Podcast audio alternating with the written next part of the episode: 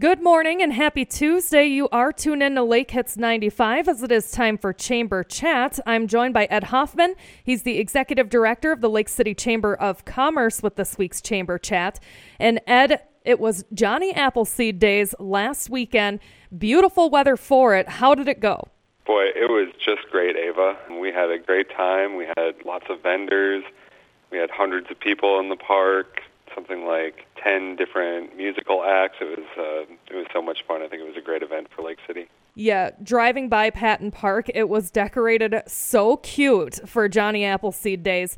And I know that a lot of work went into uh, planning it, so I'm sure you want to say thank you to a few people. Yeah, of course. Well, the Fall Fest committee who put up the kids' fun zone in the park and did the decorations, they did such a great job making the park very festive for the event and um, we can't thank them enough. And then, of course, our, our sponsors, uh, the donors to the event, City of Lake City, Lake City Federal, Ripley Dental, Pepin Valley Dental, Perry Dental, Lake Pepin Pet Clinic, Kennedy Drug, Lake City Fresh Market, as they are called now, donated 20 pies to a super fun pie eating contest. If you weren't there to see that, we're definitely going to bring that back again next year. Lake City Appliance, Hearth and Home, Total Look, Majerus Garage, Lakeside Antiques. We had so many great sponsors. I can't even, I, I know I named a bunch there, but so much great community support for this event. Absolutely. It was a community effort to put on Johnny Appleseed Days, and we are looking forward to the rest of autumn. So,